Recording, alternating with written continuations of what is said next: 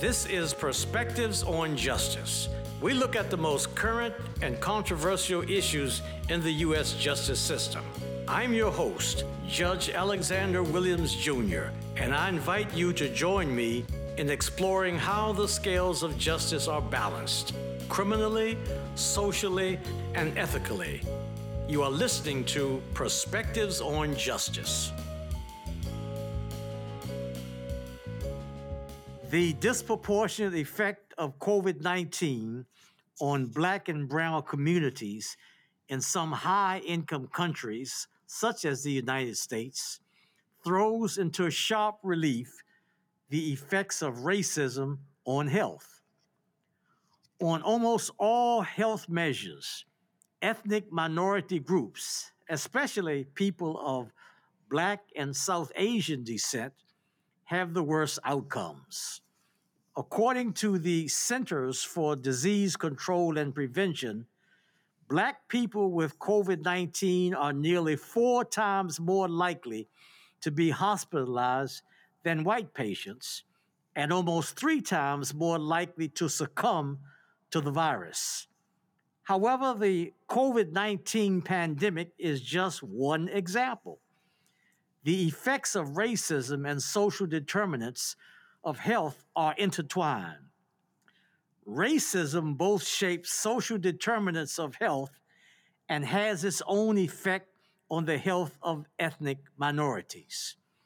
To understand race and health, we must understand the role of ethnicity and racism within modern societies everyday acts of interpersonal discrimination, implicit biases, cultural and structural racism will over time lead to worse health outcomes, including higher rates of chronic diseases and lower life expectancy. In the words of Dr. Monique Gary, a leading black surgeon in The Reason, quote, it matters when we have a seat at the table because we can broaden the table and create opportunity. Joining us today on this special episode of Perspectives on Justice, we have with us first uh, Dr. Joseph Wright. Dr. Wright is the Senior Vice President and Chief Medical Officer of Capital Region Health in the University of Maryland Medical System. Most recently, Dr. Wright co authored an article entitled Racism as a Public Health Issue and Racism Series at the Intersection of Equity, Science, and Social Justice. Dr. Wright, welcome to the show Perspectives on Justice. Thank you, Judge Williams. Pleasure to be here. We are also joined by Dr. George Askew, the Deputy Chief Administrative Officer for Health, Human Services, and Education in Prince George's County, Maryland. Prior to coming to Prince George's County, Dr. Askew served as the first Chief Medical Officer for the Administration for Children and Families at the U.S. Department of Health and Human Services. So, Dr. Askew, welcome to Perspectives on Justice. Judge Williams, it's, a, it's an absolute pleasure to be here with you this uh, today. All right, uh, let's jump right into it. This is an exciting episode on health disparities in Black and Brown communities. Let me start off with uh, uh Dr. Wright. Uh, I'd ask you this uh, question dealing with semantics. Why it is important for us to use black and brown when we are referring to our communities rather than the term most people use minority. Yes, Judge, um, uh, words matter. And uh, the semantic, if you will, around the use of the word minority is one which has historically been used as a term to con- uh, confer uh, supremacy or um, a, uh, a hierarchy and certainly, uh, Dr. Askew and I are both pediatricians, by the way. We recognize that in the United States, for the population under the age of 18, uh, that population is already comprised primarily of black and brown children. So the utility of a term like minority, even demographically, uh, is obsolete.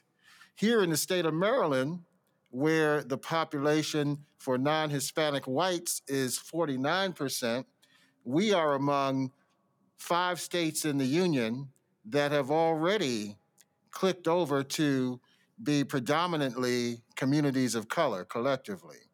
So when we talk about terminology, I, I, think it's important to define uh, who we're talking about and, and really to move away from the pejorative use of a term that has been really an assignment term by uh, those who would, would uh, classify groups of people by use of the term minority, Judge. Uh, uh, Dr. Askew, do you have anything to add on this uh, issue of stematics?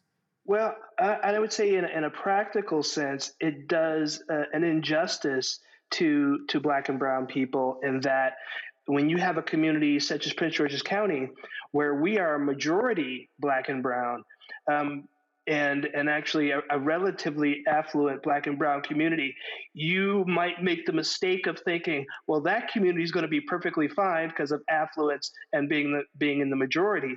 Uh, well, that doesn't get rid of race and racism and the impact of growing up black and brown in this country. The structural and historical racism uh, has an impact on your health and well being as a black and brown person, whether or not you're in the majority, the minority, however you define it. Um, there are issues that, that follow you um, through the lifespan that, uh, you know, each and every day, uh, you know, I almost you know, it's like chip away at your at your health and well being. Great, great. Now, uh, staying with you, uh, uh Dr. Askew, uh, I've heard this term gener- generational trauma, and uh, just wondering uh, how generational trauma affects the health of Black and Indigenous and people of color today.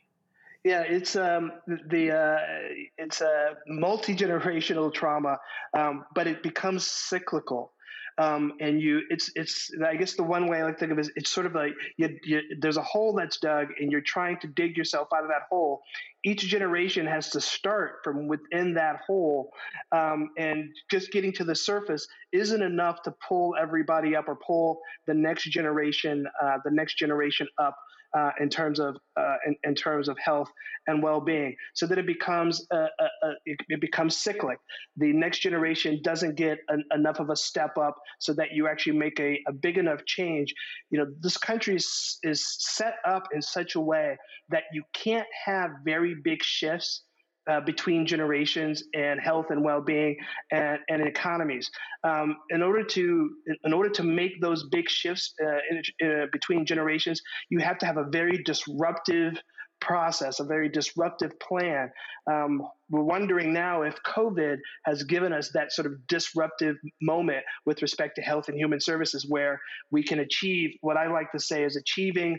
Um, uh, accelerating the future so that we don't have to wait two generations. We don't have to wait to 2060 to achieve the things we want to achieve. Let's take this moment now, this disruptive moment that is COVID and has changed the way uh, our world works and uh, accelerate that future, the future that, you know, Joe Wright and myself, we've been trying to achieve for the 20, 30, 35 years that we've been doing this work. Uh, uh Dr. Wright, uh, we've heard so much about generational trauma you have any thoughts uh, to help us with?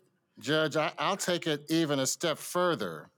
Uh, what Dr. Askew has described in terms of the cyclical nature uh, that uh, those elements of, uh, uh, of, of, poverty, generational um, inequities that we know so well also have a physiologic component to it that um, really uh, comports itself across generations.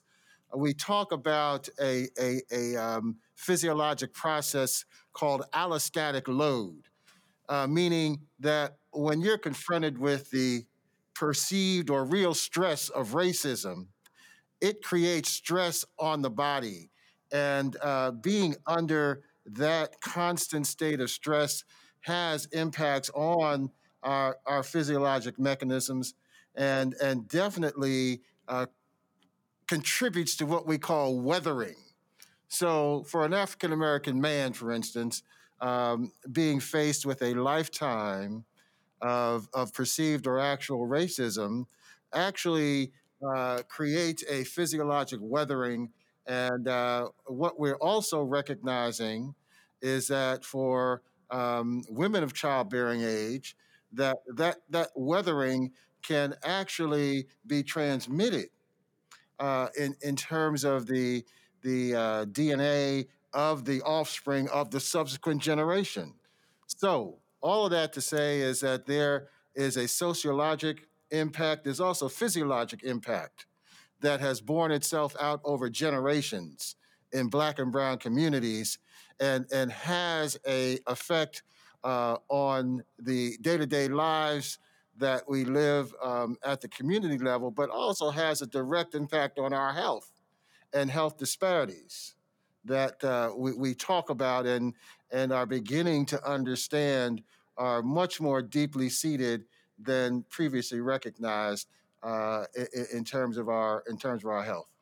Yeah, I want to ask uh, Dr. Askew a little about uh, this uh, stress that we hear so much. Uh, uh, doctor, Askew, do we take this stress issue seriously enough? I think I, I, think certainly from the from the academic side, it's begin it, it's gaining traction, and so academics and scientists are paying closer attention to it. A lot of folks who are doing work in race and racism take it take it very very seriously. And as Dr. Wright has shown, uh, we now have the science to back it up. So when you talk about allostatic, allostatic load, you can actually say we can actually pinpoint what's happening here when you have these these these kinds of stressors, and it doesn't have to be big stressors. These can be normal. I wouldn't say normal. These can be everyday uh, everyday stressors. Like you know, I always the, the, example I use is you know if I'm standing in a line at Starbucks um, or another coffee place, and uh, the bar- barista is is looking the other way and someone who's white comes in and uh, stands next to me in line, and that barista looks up, and the first person they look at is the white person and says, May I help you, madam, and may I help you, sir? My blood pressure goes up because that person tuned into that white person, that white face. And I don't know if it's just because they thought that person was there first or if it's racism. And you know, so it's it's it can be something as small as that, but every day you know, we all know the we all know the feeling. You walk into a restaurant in a town you don't know. You look around that room, and the first thing you do is you look for a black face. You look for a brown face. If you see a black or brown face, you think that's a safe place to be. You don't see a black or brown face, your blood pressure goes up a little bit. You start to wonder, should I be in here? That's our that's that's the reality of, of our everyday life. And that, of course, uh, blood pressure and those kind of things are important. Uh, uh, Dr. Wright, how do we decrease the stress in our life? Well, Judge, the first thing we have to do is, is, is, is call it out. We have to recognize it.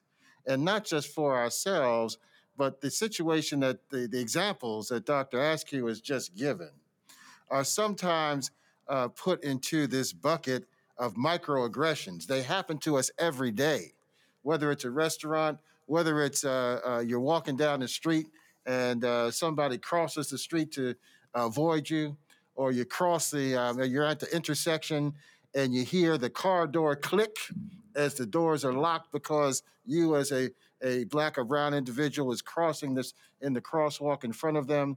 These kinds of microaggressions are cumulative, as, as, as Dr. Askew said, but they have to be called out because those individuals who are exacting these behaviors uh, may be doing these things implicitly. This is part of their bias that they don't even, uh, they're not even aware of. And so part of the science that Dr. Askew has referenced is also about calling out uh, explicit and implicit bias. There is a, a whole generation of, um, uh, of young black and brown academics who are really examining the way that implicit bias is ingrained in um, in in majority populations and those in the quote unquote dominant group that don't even perceive they are completely unaware of these transgressions that are enacted every day against black and brown people, no matter what your station is. And and and Judge, I think um, uh, one of the opportunities we have now, with so much of this uh, under the microscope and being examined, uh, your center, for instance, even discussing this today on a podcast, really lays bare the impact, uh, the everyday impact. You know, it, it doesn't have to amount to an assault on the U.S. Capitol to have impact on Black and Brown communities. And and, and I think uh, at the individual level, we have to acknowledge it and recognize it, but also at the uh, level, uh, professional level, in every walk of life, uh, every discipline, uh, this kind of behavior goes on, and we just have to call it out for what it is, Judge. Uh, to my and, and Judge, just to, to, add a little a little bit more to that, you know, we often get the question, uh, particularly from white colleagues, white friends, white family, if you're you know mixed race families, about well, what can I do about it? I, you know, I, I can't change people's behavior. Well, there actually are small things you can do and some big things. And you take those examples that we gave. You know, what if somebody else in that Starbucks who saw what happened said right away, "Hey, no, he was actually in first in line," or that other, the person who was who was pointed out said, "No, this gentleman here was first. Or if you know you're riding, you're you're a white person and you're riding in the car with this person who clicked the uh, who clicked the door shut. If you, you you start a conversation right there and say, "Why did you why did you lock the doors all of a sudden?" And have them you know you have to confront folks you have to be intentional and you have to be brave. You, you know it's it's not going to be a popular conversation at thanksgiving when you're telling uncle louie you know you really can't behave that way uncle louie. You really have to understand what the issues are and uh, you know that's where another way we can get some of our, our, our white colleagues um, to step up and uh, you know we can't do it all on our own uh, to be honest. Well we're talking to two experts in this area on the episode Health Disparities in Black and Brown Communities. Uh, my guest uh, today, uh, first of all, is Dr. Joe Wright, who is the Senior Vice President and Chief Medical Officer of the University of Maryland Capital Region Health Division and affiliate. And we also have joining with us today Dr. George Askew, the Deputy Chief Administrative Officer for Health, Human Services, and Education in Prince George's County, Maryland. Now, uh, gentlemen, I want to uh, move to uh, a different topic, and we've heard so much about the social uh, uh, detriments of health. And uh, why do they predominantly affect Black and Brown communities? Dr. Wright, you want to start us off? Well, well, Judge, uh, I, I know that you are a student of history, and we have had discussions about the uh, deeply embedded structural inequities that persist in the healthcare system and how the uh, social determinants contribute to those the persistence of those inequities. And um, I, I, we, we absolutely have to be students of history to understand that so many of the structural barriers and, and systemic um, inequities were intentionally uh, planted, whether you talk about redlining and, and, and, and the housing um, situation that um, has persisted uh, today in the way that housing segregation in this country is, um, is realized. Um, uh, I, I, rec- I recall, well, I don't recall the quote itself, but even before the term social determinants and disparities was part of our everyday lexicon, uh, Dr. Martin Luther King said in 1966 that of all the forms of inequality, injustice in healthcare is the most shocking and inhumane. So he recognized early on that the social determinants around housing, food insecurity, uh, uh, the transportation. Judge, I did not grow up in the Washington, D.C. area, but it doesn't take much to recognize how even the metro system was designed.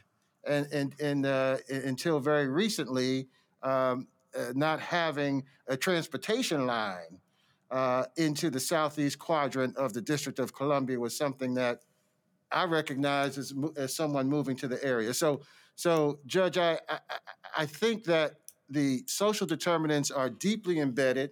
They are historically and intentionally um, uh, structured, and, and, and, and frankly, we have to understand from whence they were derived to be able to tear them down and to overcome those uh, uh, those um, barriers that create social determinants. They they certainly impact uh, uh, and, and influence health disparities for all the reasons that we've been talking about.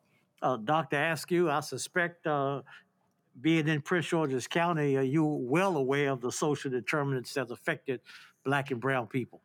Absolutely. And, and a lot of it has to do with sort of slowly over time um, disinvestment um, in health and, and human services um, and, and, not recognizing um, uh, the the cost that the, the ultimate cost that you're going to have uh, if you're not investing in in the social determinants of health. As Joe was saying housing poverty. Something as simple well I wouldn't say it's simple because it's very complicated. Uh, access to to nutritious foods. You know, you can't get supermarkets to to put a put a foothold in black and brown neighborhoods. You can you know you can get you can get a fast food place to jump in.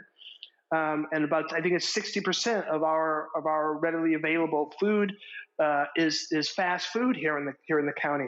Um, the county executive is working very hard to bring in folks who will bring nutritious food to get rid of food deserts. It's it's quite a challenge. We're we're fighting against years and years and years of of uh, of, of, this structural and historical racism and his, historical structures that don't allow that um, that to happen.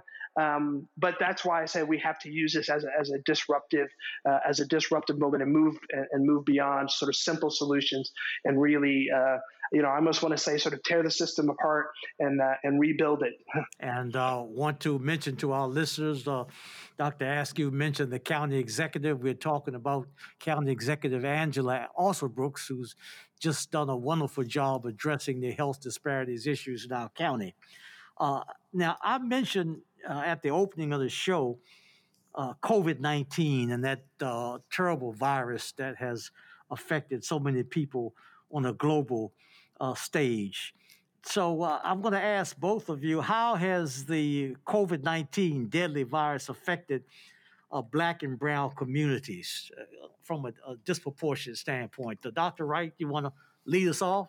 Yes, Judge. And we've been, as we sit here, we've been just about a year in this pandemic uh, in the United States, and and Prince George's County, Maryland, has been uh, the epicenter of the state of Maryland in terms of the impact of of the coronavirus um, uh, pandemic, and the the impact has been profound. You described in your opening preamble the disproportionate impact on black and brown communities, and, and it has been um, felt here. Uh, Dr. Askew and I live this every day.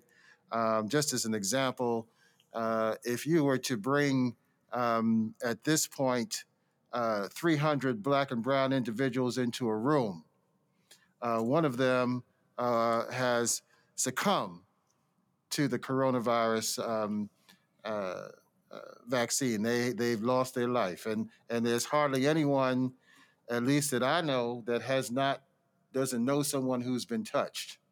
So this has been a profound impact, and not only the impact on hospitalizations and deaths, but also we're beginning to recognize and see some of the longer term complications in survivors. Uh, they're, they're called long haulers. In other words, um, someone who has recovered from COVID but is still uh, uh, feeling the consequences of that infection more than three months out.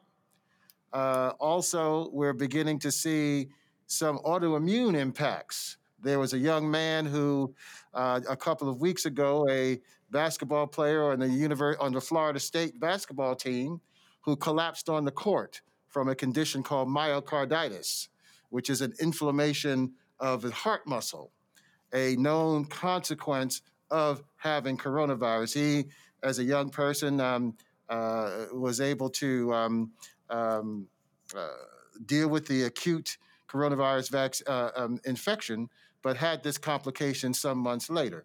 So, Judge, it's not just the immediate impact, but the longer term impacts that I'm concerned about.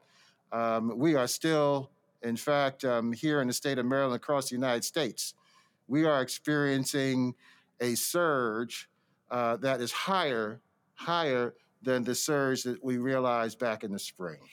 And uh, uh, thank you. Uh, and Doctor, Askew, I know you've been at the forefront of uh, this whole COVID 19 impact in Prince George's County. Uh, you have any thoughts or reflections on that? Absolutely, Judge. You know, and I wrote about this in, a, in, a, in an op-ed piece. I think it was back in wow, it was it was toward the beginning. So I think this was back in April, and it was when everybody was raising a uh, raising concern and surprise that Black and Brown people were being impacted more by by, by the pandemic uh, than others. And I, I basically wrote. Uh, why are you surprised? I'm not surprised.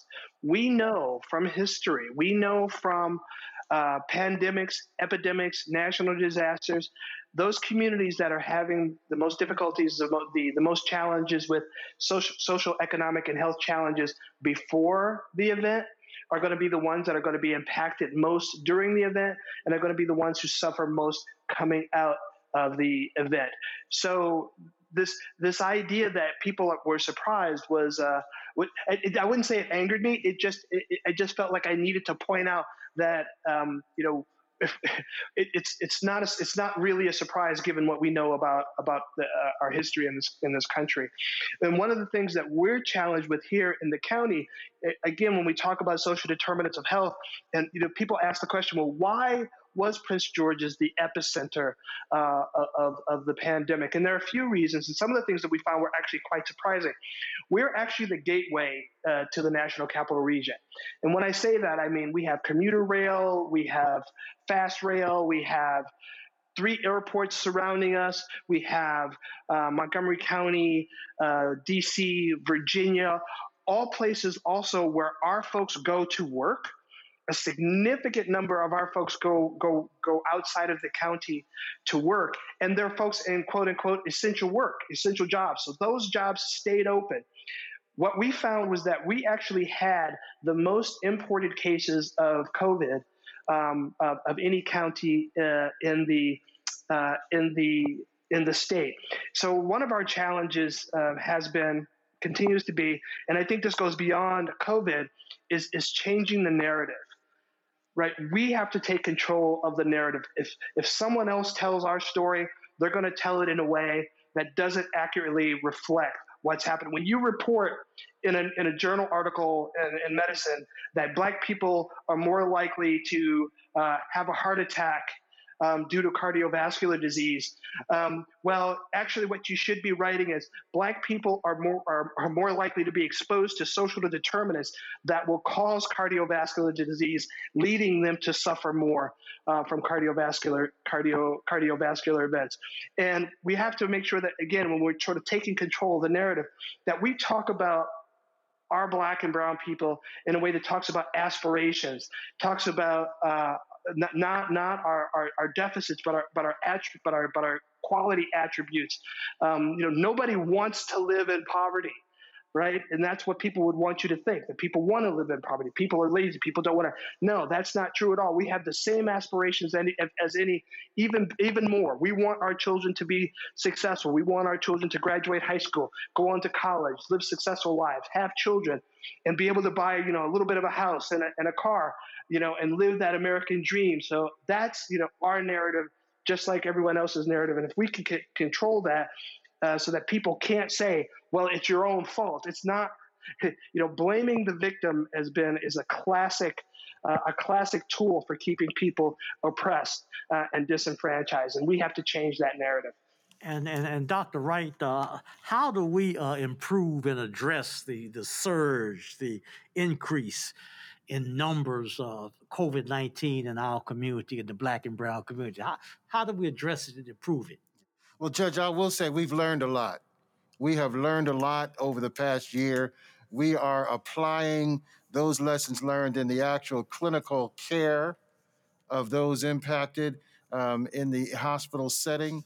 Uh, we have uh, new therapies. Um, but what we haven't talked about yet, Judge, is the vaccine.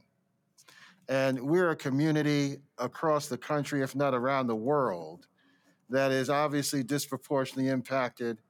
And the only way to end this pandemic is to protect ourselves, protect our families, protect our communities. And uh, uh, we have had, Judge, many discussions about what we need to do in the um, acute moment as we're dealing with the pandemic surge. But here we have a opportunity as a people to participate in an unprecedented public health um, uh, uh, event that is, and I, I, I can't overstate how huge this is to have the opportunity to participate directly in the ending of a pandemic. It's been 100 years since the world has faced a pandemic of this like, and uh, uh, the opportunity for us to really um, participate in a way that protects us and, and, and keeps us from from having this kind of disproportionate impact is something I, I want to stress. And one thing, Judge, I want to just um, mention because we are in the Alex Williams Jr. Center that is part of an academic community. Dr. Askew mentioned something that's very important. Race has been misused by academics throughout the course of history uh, as a biologic construct. Dr. Askew said uh, you can find a boatload of articles that say black and brown people have cardiovascular disease at this rate compared to white people.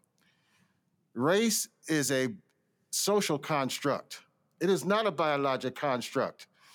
In order to authentically examine health disparities, you have to go back into those determinants.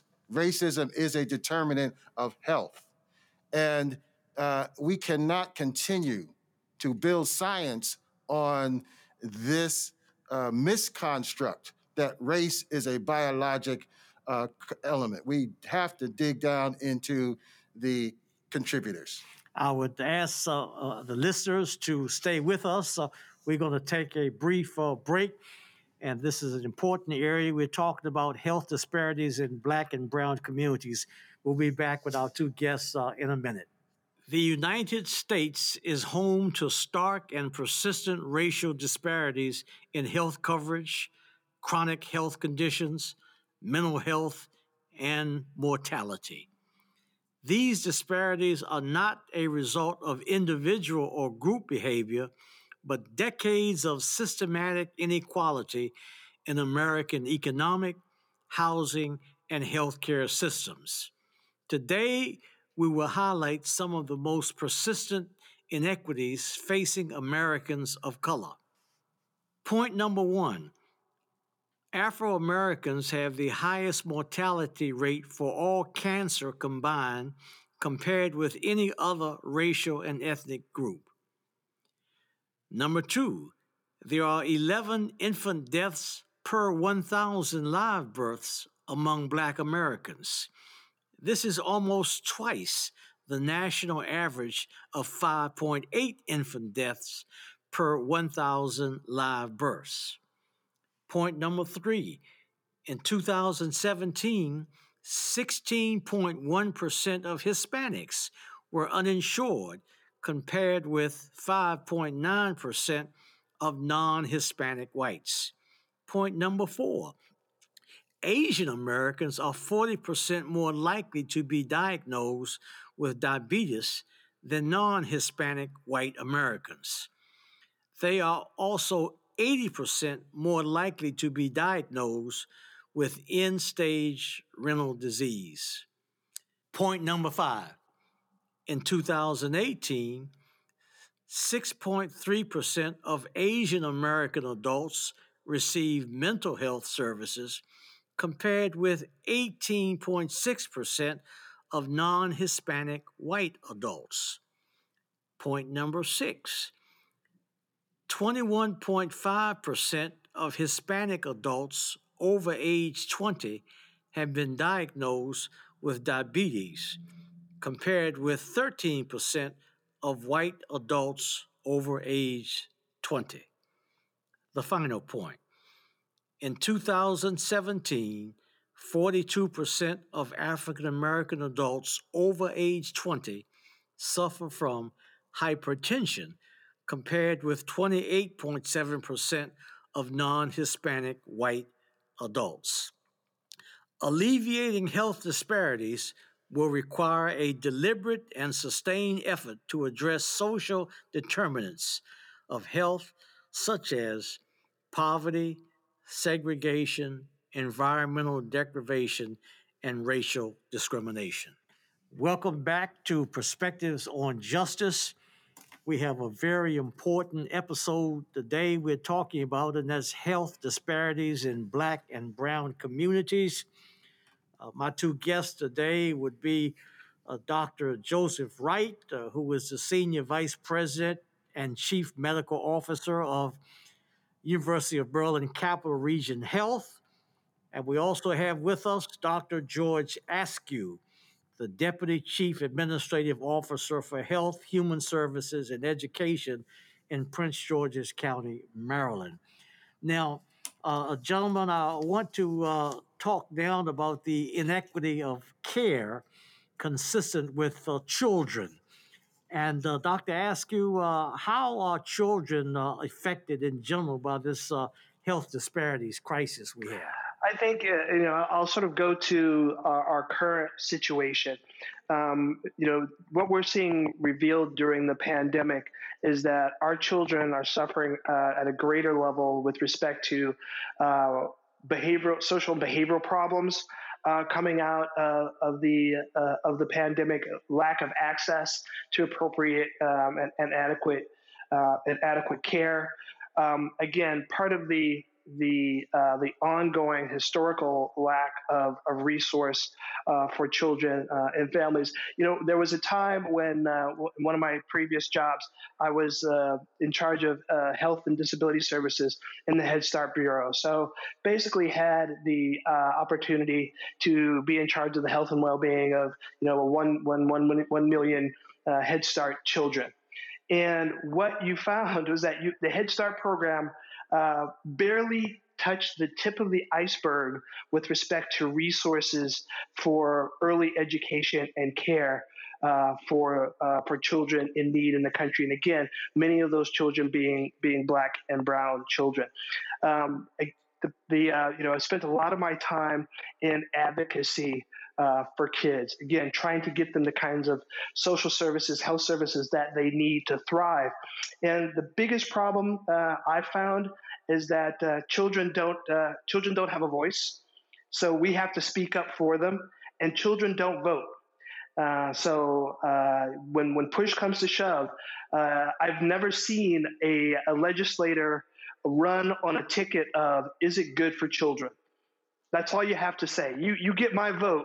If you stand up and you say, I don't care what the topic is, you tell me if, if it's about transportation, if it's about housing, is if, if it's about access to foods, the first question I'm going to ask is, is it good for children? No one asks that question first and foremost. Um, and until we get we turn that corner, uh, children getting access to services and uh, the things that they need are going to continue um, continue to be uh, a challenge uh, Dr. Wright, similar to Dr. Askew's experience with uh, children, I believe you also served a stint of your career at Children's Hospital in Washington, D.C. You have any thoughts about the impact of this uh, virus on children? Yeah, well, well, first of all, let me just state uh, from uh, the uh, lens of the virus itself has a differential impact on children. There, there is a a, um, uh, a still uh, poorly understood component of the coronavirus um, uh, infection that produces a multi-system inflama- inf- inflammation in children. And that is uh, uh, something that uh, is differentially experienced by children across the country. We're still trying to understand it. But I do want to also reference what Dr. Askew talked about the, the um, distance learning and the virtual learning that children have been subjected to over the course of the past year. Uh, I am concerned about that impact on the developing brain. We know that uh, children are in a state of, um, of what we call neuroplasticity. They're, they're, they're, they're very flexible, soaking up knowledge, and uh, uh, whether that knowledge is as as uh, effectively or efficiently transmitted uh, virtually with distance learning and um, not being able to be in a classroom remains to be seen. I'm, I'm concerned about that impact uh, uh on kids in particular. All right, uh, we're going to get to uh, the vaccine shortly, but I have a couple of other questions I want to ask you all to give your thoughts on. one, of course, would be food deserts and the nutritional options that are important for brown and uh, black communities uh, in this country. You all have any thoughts, uh, Dr. Uh, Askew, you have any thoughts on the effect of food uh, deserts on health disparities and any type of uh, affordable nutritional options that uh, could be helpful? Absolutely. Well, well, clearly, um, if you're going to, if, if you're a family uh, facing economic str- struggles, social struggles, and you're trying to feed your family, you are going to go for the cheapest option that delivers high calories. So you feel full and um, and you feel satisfied from a hunger standpoint. But it may not be, and, and most likely won't be the most nutritious um, meal possible, um, but it will be inexpensive and, as I said, filling. We have a lot of that available uh, in Prince George's County. And our challenge, and the county executive came in with this being one of her priorities, is to increase the number and availability of healthy food options. So she's making investments uh, in supermarkets that uh, are uh, to open in neighborhoods that carry a wide variety of healthy foods, um, making sure that we support those folks who want to come into the county um, and, and, and, and invest um, in, in, such, uh, in such food options. Um, talking just recently recently actually to a group of folks who are um, veterans who are interested in, aquaculture and, and growing food in neighborhoods and helping the community uh, source their own food and food options. So we're not, um, you know, we're not leaving any stone unturned uh, when it comes to trying to bring in more healthy food options, um, getting rid of, uh, of, of, the food deserts that we have here um, in Prince George's County. Again, it's an uphill challenge. It's many years that we're fighting fighting against, but we've got an administration um, that has again has made this uh, a priority with respect to economic development and health and human services development. All right, uh, Dr. Wright, uh, you have any thoughts on uh, uh, better diets, uh, affordable nutritional options, and yeah. food deserts? You know, I, I, I, will just take the flip side of that, Judge. Um, that with caloric intake, you need exercise, you need physical activity to counteract uh, those uh, those uh, um, those calories that are being taken in. And of course, during the pandemic, what has occurred? Uh, we've all been inside. We have not had the opportunity to really get out and move. And and one of the things that I have certainly appreciated uh, uh, in my 30 years in Prince George's County is the emphasis on on on on park and planning and open space. And I certainly hope that we can get back to on the other side of this pandemic, folks getting out and moving and really um, uh, counteracting that uh, caloric intake, that unhealthy caloric intake that Dr. Askew has referenced. All right. Uh, now, Dr. Wright, uh, staying with you for a second, you mentioned in your article a racial socialization. Uh, can you uh, briefly describe what is that and what effect does that have on disparities? Sure, and, and Judge, the it, this gets back to understanding our history and making sure that children, in particular, are socialized to the realities of of of race relations in this country, and it does require us as parents and um, those of us who are uh, mentoring young people to be clear about that history. Because as children evolve and, and, and move out into the world, in particular school, they're going to be confronted with everything that we've been talking about here these last 45 minutes. And if there is no frame of reference for young children, uh, particularly young children of color, racial socialization is important for all children. Let me be clear. Not just children of color, but particularly for uh, children, even in uh, entering preschool, need to have a socialization, a racial socialization. Uh, another tool that we talk about in the article is cultural pride reinforcement, so that children are proud of their heritage. They know their heritage, are proud of it. It's important to build this in. And again, Dr. Askew and I are pediatricians. This is what we build in to what we call anticipatory guidance for parents, how we need to be addressing this with children. Dr. Askew, you have any thoughts on this uh, issue of racial socialization? Sure, Judge. I'll, I'll tell you a story. My son called me out on this. Um, he's a brilliant young man. Um, went to uh, pu- public school in Takoma Park here in Maryland, and then uh, later um, private school in DC, um, and uh, went on to Harvard. Came home one semester, said to me, "Why didn't they ever teach us about the Black Panthers?" The Black Panthers are putting together clinics, feeding people, doing all kinds of terrific things in the community. But I never learned about that. Why did I have to wait till I was in college to, to hear these stories and to know this? And I felt like I had not done my job, to be honest with you. Right? If he's coming back and he's saying, well, he's, he's putting it on the school system, but you know, that's on me. That's that, you know, that that making sure that he know, knew those stories, knew the books to read that might not be the books that they're reading in school, and for me to put pressure on the schools. Went to good schools, um, but didn't get those stories. So you know, in terms of socialization, I think you know again that's that's kind of my story that I, that I keep in the back of my mind to remind me. Um, some point, someday, I'm going to have grandchildren. I think, um, and I'm not going to forget it with them.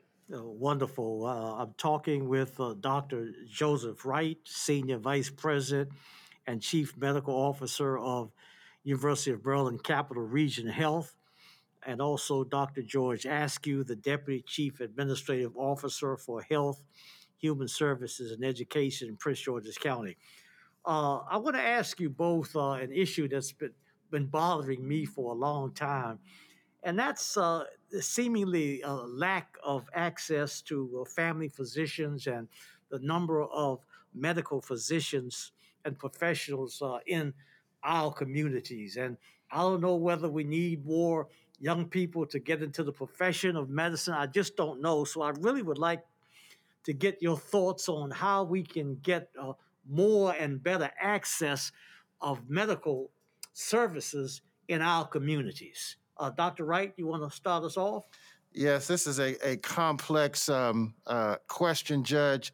Uh, I will um, uh, share my experience uh, before joining Capital Region Health. I, was the chairman of pediatrics at Howard University College of Medicine. And, and in that role, I had an opportunity to really interface uh, with the next generation, the students coming through and, uh, and, and uh, involved in their selection of specialty to train in. And, and certainly, um, what I'm going to be speaking about is the reality of the economics of medicine. And I found that uh, very wonderful and capable, bright students who would be excellent primary care physicians practicing internal medicine, family medicine, pediatrics, obstetrics, and gynecology were selectively choosing subspecialties that were higher remuneration, um, higher income specialties to deal with the indebtedness that uh, a, a, a medical education was leaving them with. And these were these were this was a calculus based on economics as opposed to uh, what the students may uh, have been wanted to actually do, and that troubled me. That troubled me that that decision making uh, that was part of that decision making. I will share with you very quickly that uh, I, I, was fortunate to come through at a time where the uh, there was a, a federal program that was designed to create a pipeline of primary care physicians. and designed to put physicians in the community. I was able to practice pediatrics for the first four years of my career in my home community in Brooklyn, New York, because of the support of that program.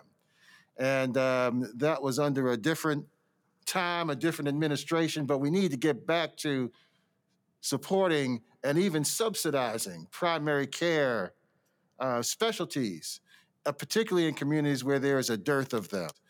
So I'll let Dr. Askew uh, provide his perspective on that question.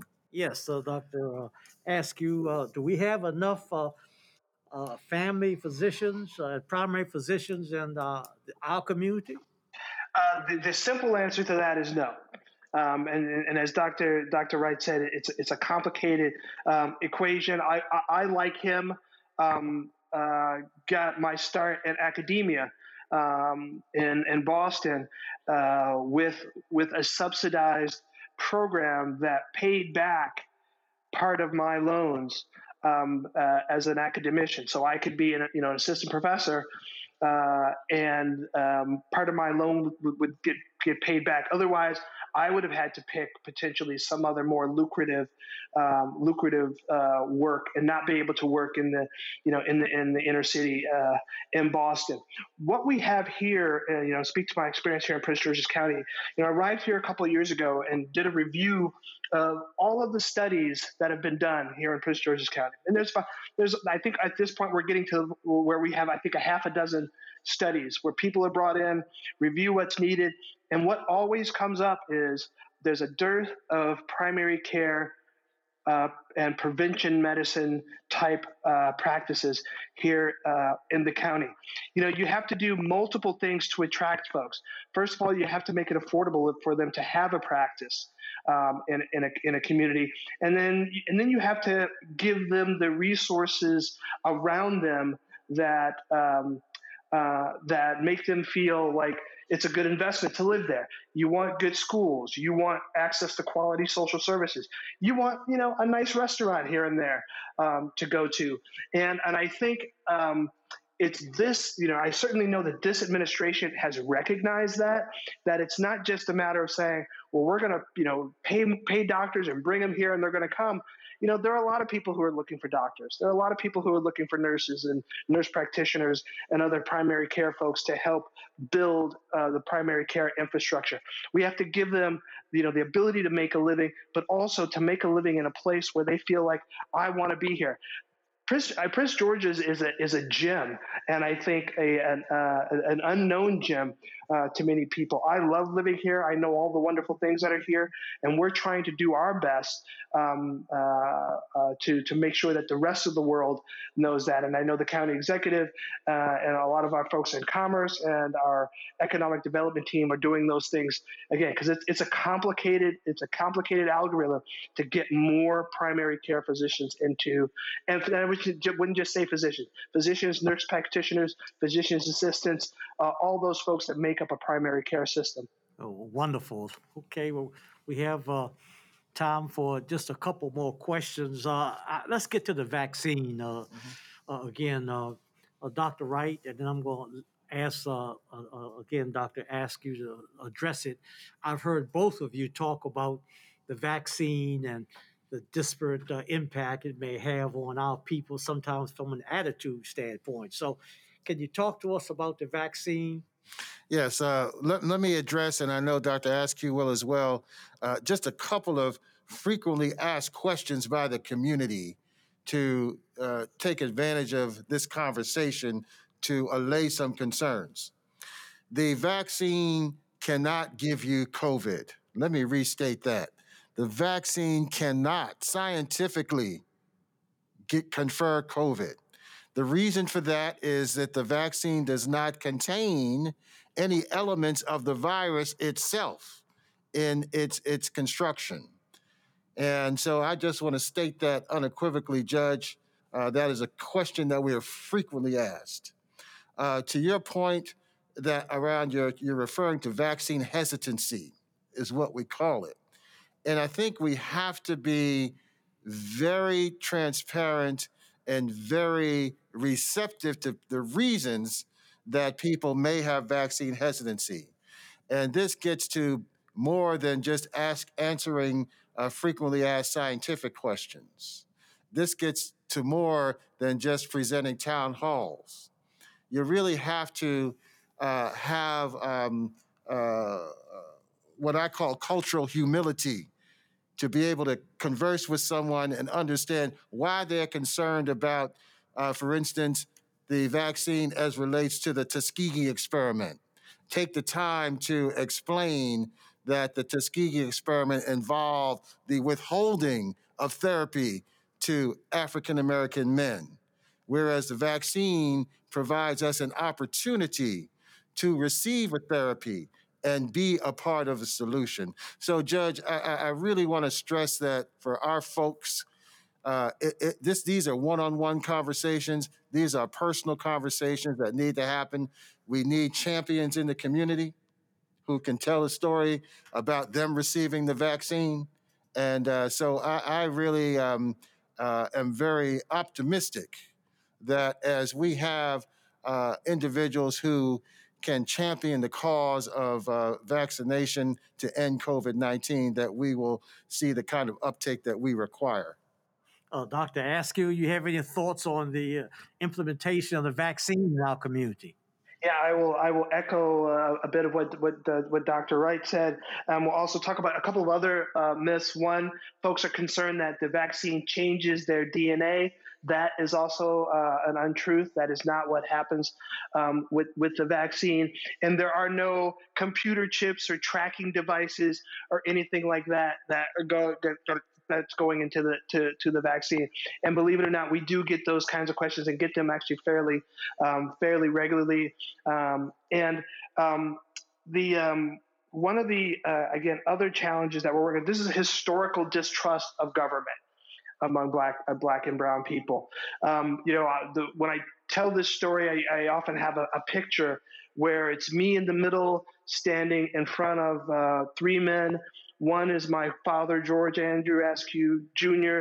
The other is my grandfather, George Andrew Askew Sr. And then the third person, the, fourth, the, the, the third person around me is my my, my great grandfather, uh, Noah, uh, the Reverend Noah Askew. And the Reverend Noah Askew was a son of a slave. And I was at the time when you know in this picture, six or seven years old. I have a history of black men who've been in the struggle, who've been oppressed, who've worked against, um, you know, the, the who struggled against the oppression of growing up a black man in this country, all the way through from slavery, um, and none of them ever. Uh, in their conversations with me said, you know what, trust your government. They're always looking out for you. Um, none of them ever said to me, um, you know, don't be afraid of whatever the government is trying to sell you, inject into you, or, or get you to take. Um, so I know that there are that history is similar for many other folks um, in this country, in this state, uh, and in this county. So we have to fight ag- against that.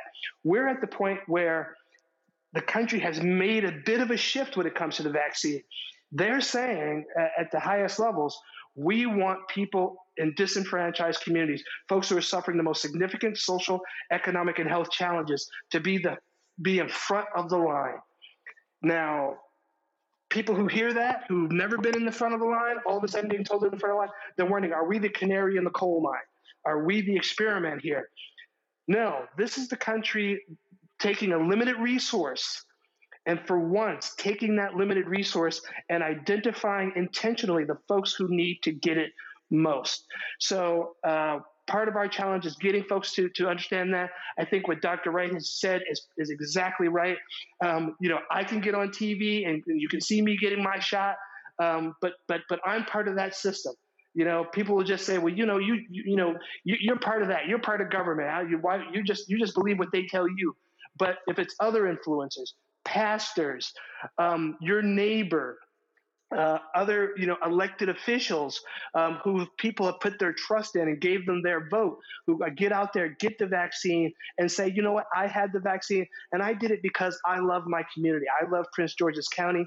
I want to take care of you. I want to take care of myself. The only way we're going to come through this pandemic the only way we're going to come through this pandemic right now is if we get as many people vaccinated as possible. We're talking about 65% of the of the population of Prince George's County with a two dose vaccine, that's like 1.2 million doses of vaccine that we have to get into folks to get beyond uh, get beyond this this pandemic. So it's a great challenge, and I you know I strongly encourage my uh, uh, our Black and Brown residents to, to to take up the challenge of being proud to be protected and get the vaccine when their turn comes up.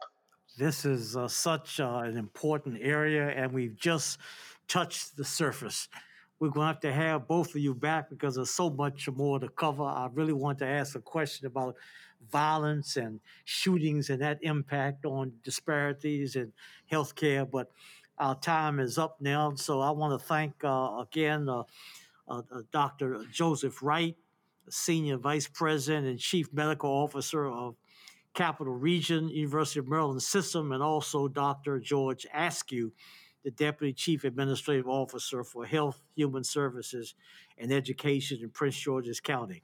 Thank you both, and I thank my listeners for again tuning in on Perspectives on Justice. Thank you. Thank you. Right. Thank you, Judge. And so we have it. Let me conclude by saying health disparities are real and very prevalent, mostly in Black and Brown communities.